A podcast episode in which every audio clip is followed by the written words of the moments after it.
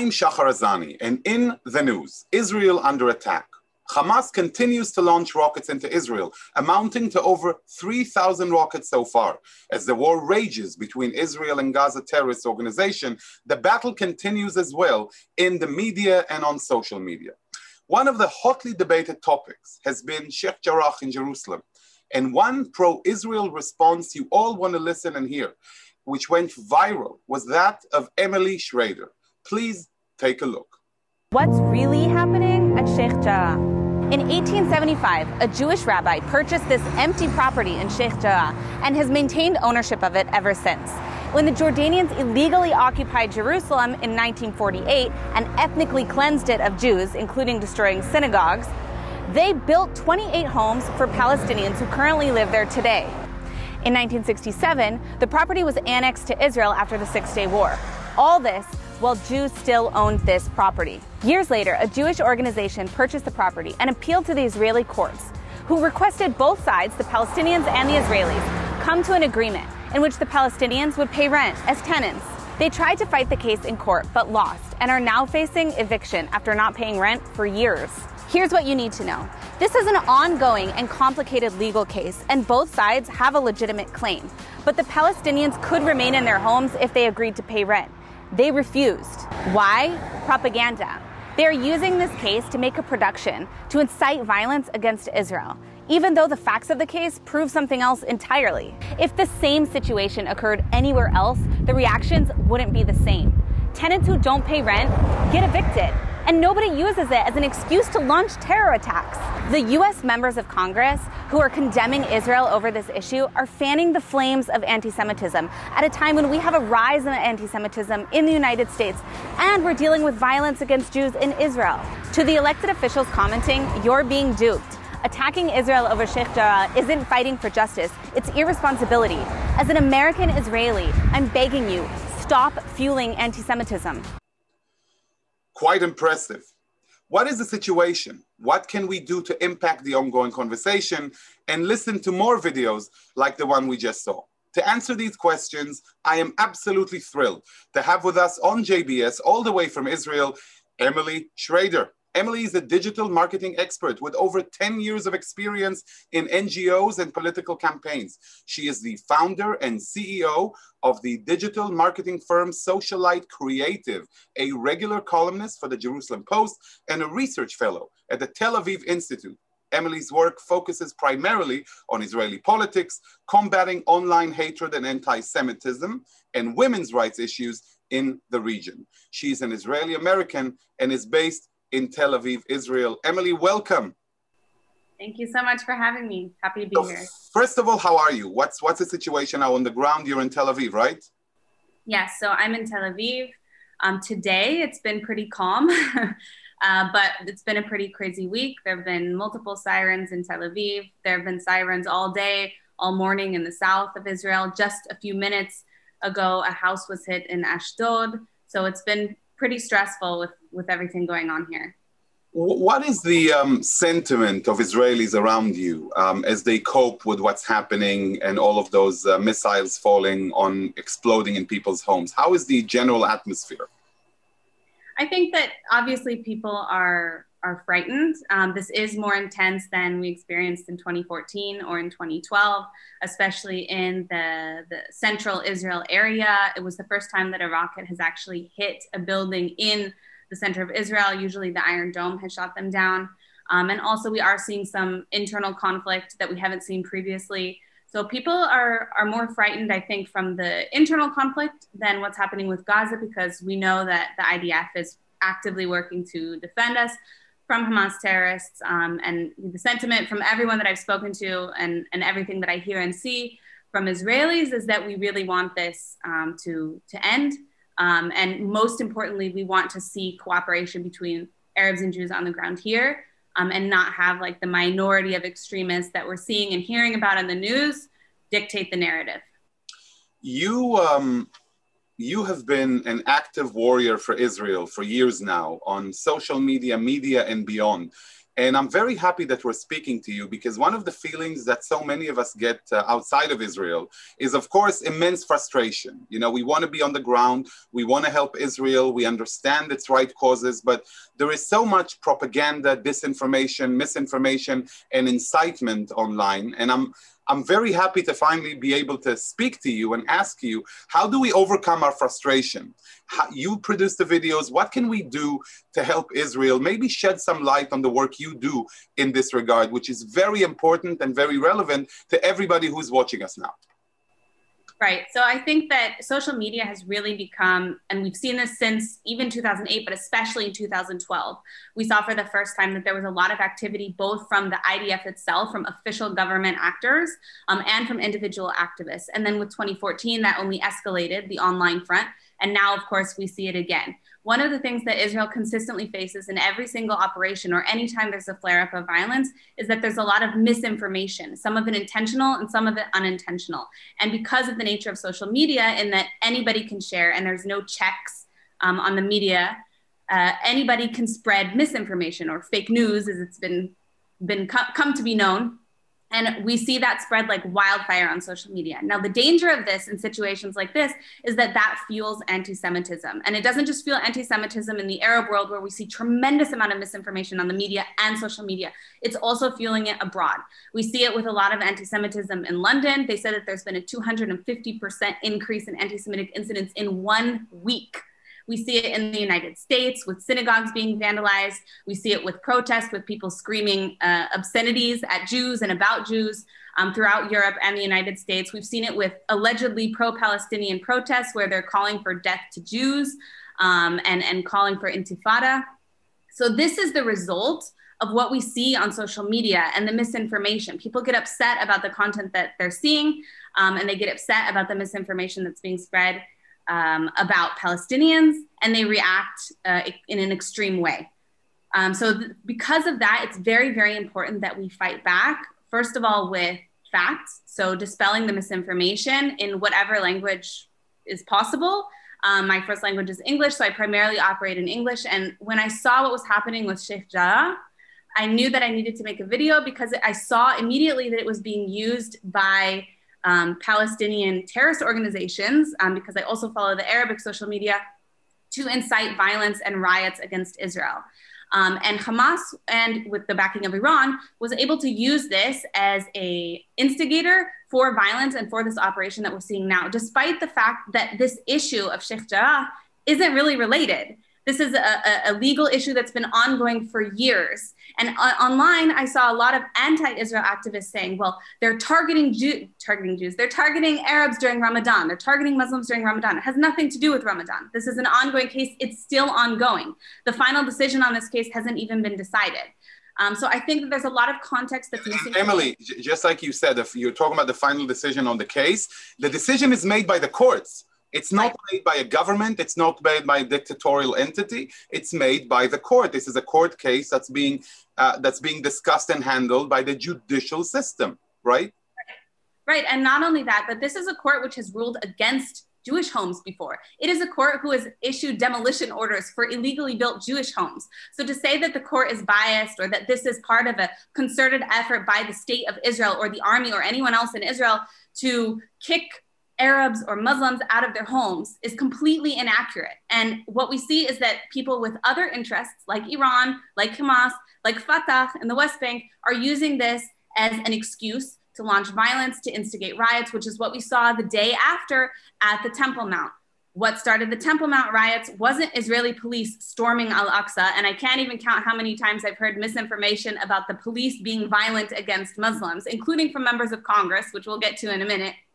Um, but it, it, it started because of the Palestinian riots. And these riots were not just people protesting and holding signs and, and nicely voicing their opposition. These were people who were using a holy site, the holiest site to Judaism and the third holiest site to Islam, to launch violent riots in which they were throwing firebombs and Molotov cocktails and rocks at police forces who were trying to dispel the situation. And not only that, but they banned Jews from visiting the most holy site.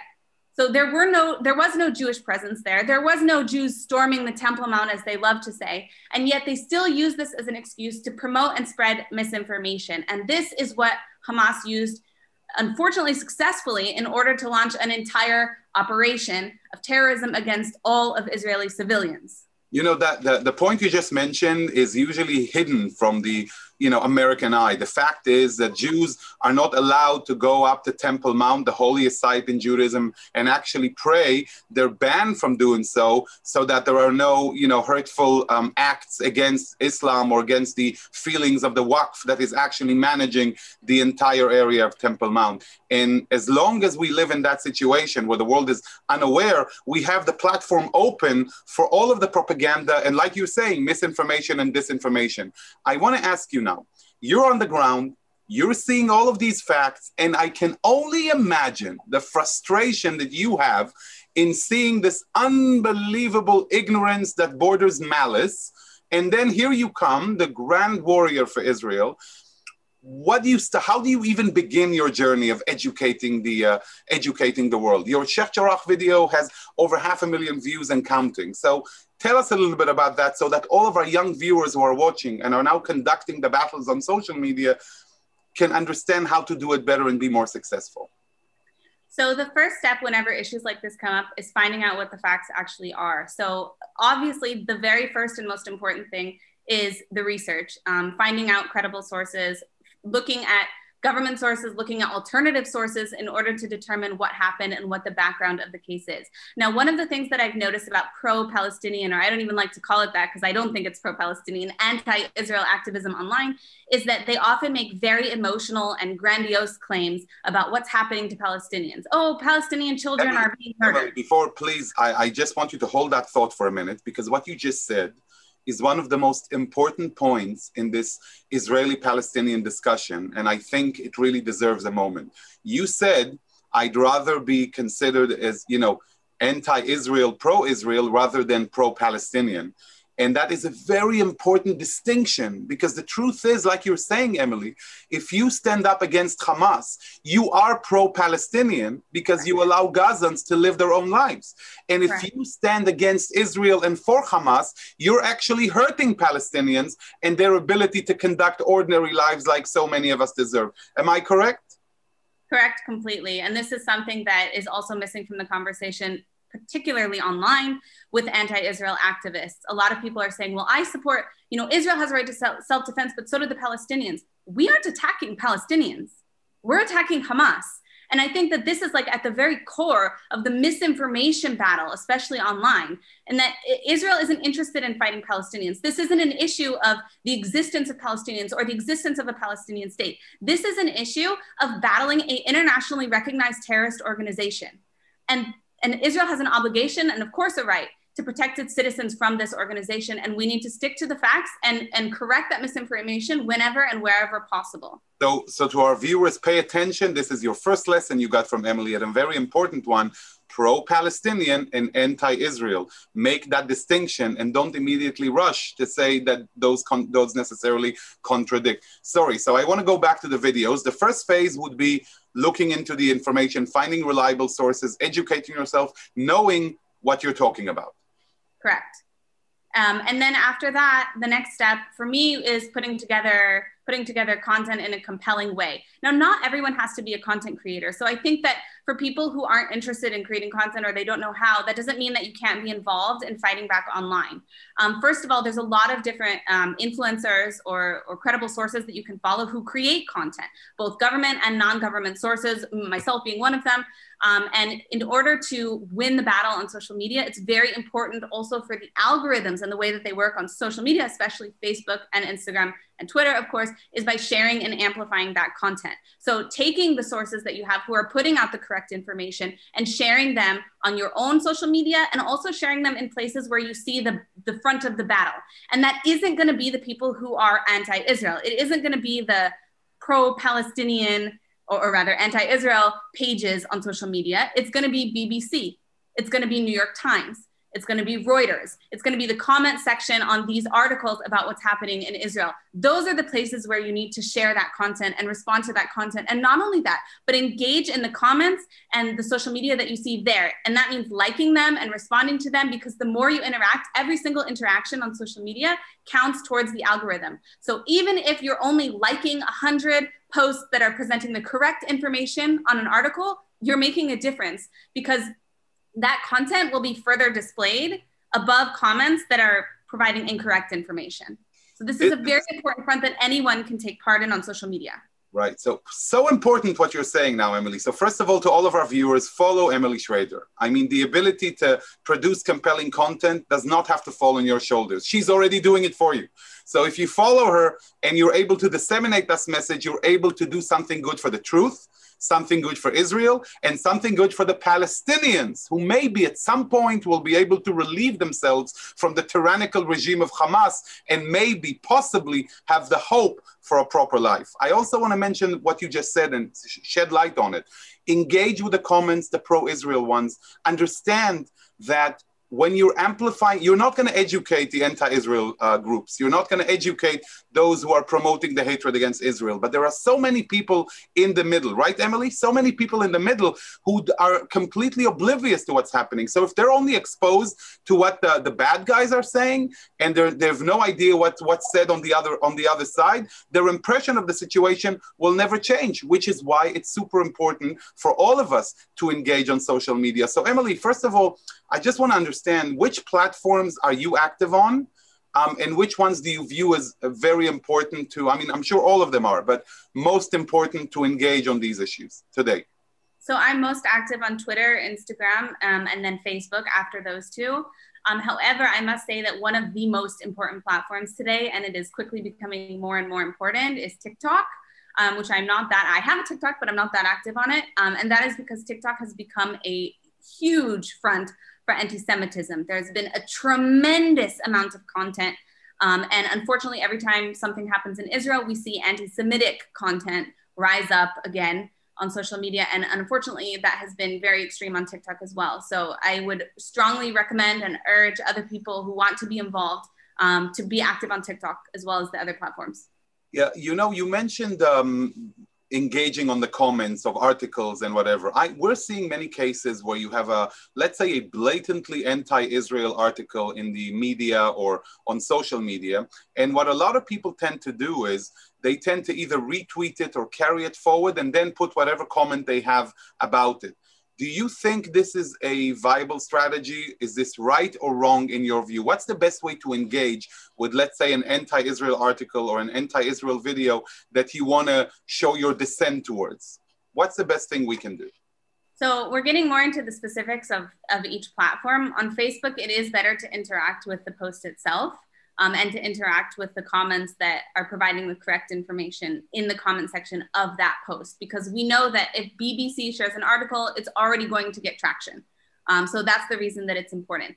If you want to take that information and present it on Twitter with the correct information, then I recommend not sharing the actual link itself, but sharing a screenshot, summarizing it, and then adding whatever your comment would be. And that way people aren't going to the exact article itself and you're not actually promoting that misinformation. And we see this a lot also with um, with unfair criticism of Israel or when when inaccurate claims are, are lobbed against Israel, like um, ethnic cleansing or apartheid or these types of things, um, that you don't really want to repeat that information because it's not true, but you also need to address it and call it out. So, so one tactic I would say is, is getting familiar with screenshotting so you're not actually promoting that information even more right? That's for sure. And you know, that leads us to, to, to, talking about the next issue, which is elected officials. AOC and some members of the gang, I'm sorry, the squad, have come out with the apartheid.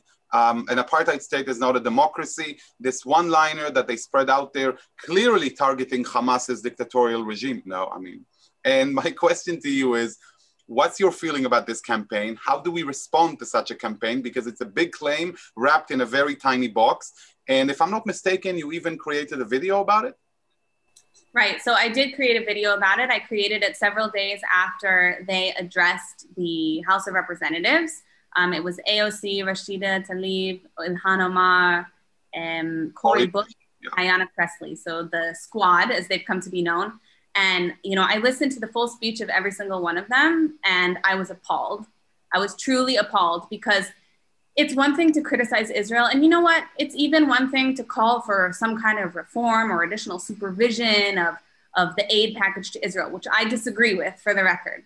But it's another thing to present wildly inaccurate accusations from the House floor. I think that this is completely disrespectful to the US Israel relationship. It's completely disrespectful to the office that they hold. And it has absolutely no place in the US Congress. I mean, we heard them uh, accusing Israel of apartheid, almost all of them, and we've seen that also on their Twitter accounts. We've seen them accusing Israel, in exact words, of murdering children, murdering children, which is outrageous, especially when you have a six year old Israeli who actually was murdered by Hamas terrorists. You didn't hear a single condemnation or mention of Hamas. You heard Ilhan Omar calling Israel uh, Israeli airstrikes terrorism which, as I mentioned in my video, makes no sense because terrorism is done by non state actors. Um, so, everything, the way that they talk, the way that they present Israel, um, is not only inaccurate, but they're using purposely inflammatory language in order to build up um, negative emotions and negative reactions to what's happening in Israel. And I think that that's extremely dangerous, especially at a time when we're seeing a rise in anti Semitism, not only here, but around the world. So, what did you do? I mean, and I just want to tell our viewers, you, are going to watch the video immediately as, uh, as we conclude the interview so that we can all be educated. But how do you respond, let's say on Twitter, when that uh, one sentence appears? Um, and, and this accusation comes at Israel. The best way would be what? To respond with several paragraphs talking about why that's not the situation, share a video. What, what do you recommend to do on the practical level? And I'm being practical because this is a practical issue that's being faced by so many at this very moment. So your advice is indeed golden.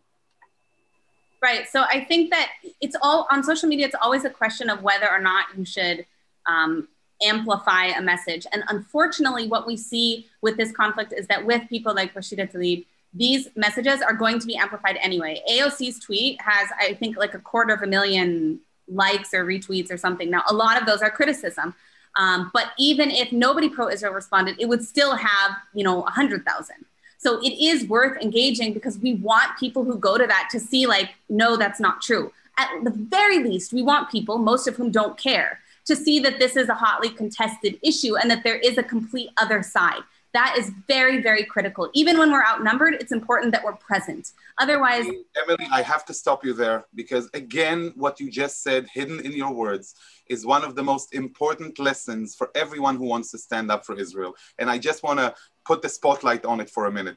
When we engage on Israel, it's not always about convincing the other side because we, we live in a world where convincing is a very tough task. But if you listen closely to what Emily just said, is the realization that these issues may be complex and maybe it's not the wisest thing to do to respond in a knee jerk reaction way to anything you hear that's coming at you without knowing how complex and how intricate the situation is. That is our goal and it's okay to admit I don't know enough about the situation. It's very complex. I wish for peace for everyone. Let me look further into the matter, which I think is a very important element you just stressed, Emily. That's exactly right. So, uh, continuing answering your question, um, I do think it's important to respond when we see members of Congress responding the way that they have responded um, and, and, call it out, of course. But also, you don't have, again, you don't have to use your own content. Um, if you see someone whose argument or who's put forth all of the evidence in a very compelling way and addresses the claims that they have made, share that content. Share that content as a direct link in response or retweet with a link to that content. There's a lot of different creative ways you can engage with, with some of the accusations that are being made against Israel. There's a lot of resources out there. So, so pay attention and, and engage. So important, Emily. So I think that uh, a great way to conclude our interview would be just to take a moment and let's watch together the AOC video that you produced with elected officials discussing this very topic on your recent visit to the US only a few days ago. Let's take a moment. This week, the squad exclusively bashed Israel from the House floor, even while we faced hundreds of rockets from terrorist organization Hamas. As an American Israeli myself, I can't stand by while they lie and slander my country. Stop comparing racial inequalities in the United States to the Palestinians. We have nothing to do with your history of anti black racism and slavery. That extortion that brutalization by a heavily armed militarized presence in our community, that's what we fund when our government sends our tax dollars to the Israeli military. Falsely accusing Israel of brutality against the Palestinians without any mention of the fact that there are recognized Palestinian terrorist organizations which blow up buses and restaurants is irresponsible. And frankly, it's insulting to the black community that they're comparing it to. I'm committed to ensuring that our government does not fund state violence in any form, anywhere. Now that's something I can support. Since you also voted to restore funding to UNRWA, which has been caught multiple times storing weapons in their schools and teaching glorification of terrorism to students in their textbook. All of these members of Congress have called for conditioning aid to Israel. We must condition aid to Israel. Aid which provides 100,000 American jobs. But where are the demands for conditions for aid to the Palestinian Authority? I stand before you not only as a congresswoman for the beautiful 13 district strong, but also the representative for Hamas? I didn't know that Palestine was a congressional district. Ilhan, you've been obsessed with Jews since the beginning. I think there's a word for that. You called Israeli airstrikes terrorism, which, as a lawmaker, you should know is impossible since terrorism is done by non state actors. AOC, you can't even name which lands are occupied. You use the term the occupation of Palestine. Mm. What did oh. you mean by that? Oh, um, I think it, what I meant, I, I am not the expert on geopolitics on this issue. You but falsely claimed it was expulsions from Palestinian land which started this wave of violence. Enough with the selective outrage. Not a single one of you condemned the murder of a six year old Israeli who was killed by a Hamas rocket. And none of you have condemned or spoken out about the fact that Palestinians are suffering and killed by Hamas themselves. Shame on all of you. Amazing just amazing. You said it for all of us. And I, I think that um, today's practical values of our discussion can go a very long way. And I hope that so many of our viewers are uh, inspired by what you do and will follow you to be able to echo what's right for Israel, especially with somebody so young and yet so sound, Emily. So thank you so much for all that you do. I want to uh, just ask you before we conclude any final message you want to send our viewers and everybody out there who's fighting for Israel in the media, on social media, and on the streets, um, speaking to us from Tel Aviv? Yeah, I just want to say one thing that, that actually wasn't addressed earlier, and that is that you will get uh, pushback, especially during times of, of conflict and war. You will get nasty comments. You will probably get anti Semitism. Don't be deterred by it. This is another way that the anti Israel groups will try to silence um, what is actually the truth um, in situations. I've encountered it a lot because obviously I'm very, very vocal and active. Um, but even if you're a little bit active, you will see this. Um, just don't be discouraged. Let it roll off your back and continue doing what you know is right. And do you recommend blocking such such users, or let's say deleting such comments on your post, or just not touching it? I, I would. I usually block them, although I, I, have a lot, so you'll probably see them on my pages. and what, what, about, what about deleting comments, uh, nasty comments on posts? Would that be something recommended? Yeah, I think that if the comments are overtly anti Semitic um, or violent, there's no problem in deleting it on either side, by the way. Um, but if it's someone who just disagrees with you, it's worth engaging, of course. Um, I, I, don't think you should delete or block someone just because there's dissent. I do think if it's abusive and anti-Semitic, then that is a line that that's been crossed, and you should you should ban those people, and you shouldn't feel bad about it. Emily, I could go with you for hours. I just want to say a big, big, big thank you for um, for everything that you do for Israel. I'm personally a follower, and I recommend everybody who listens to engage, like you say, and do the right thing, not just by Israel, but also by the ordinary people who just want to live a peaceful life. Thank, you. you. very much. Thank you. Thank you, Emily, for your fight for Israel and for providing us with these important tips of how all of us can help be part of the right and just fight against Hamas, against terror, and for every decent human being in the Middle East, whether he's Israeli, Jewish, Arab, or Palestinian. And to all of you, I'd like to say thank you for watching. Stay safe, stay happy, and stay healthy. I'd like to thank our director, Sloan Copeland, JBS's managing director, Dara Golub, our technical manager, Michael Paley, transmission manager, John McDevitt, and to our wonderful producer of In the News, Carol Lilienthal. For JBS, I'm Shachar Azani. Thank you very much. Until next time, shalom and lehitraot.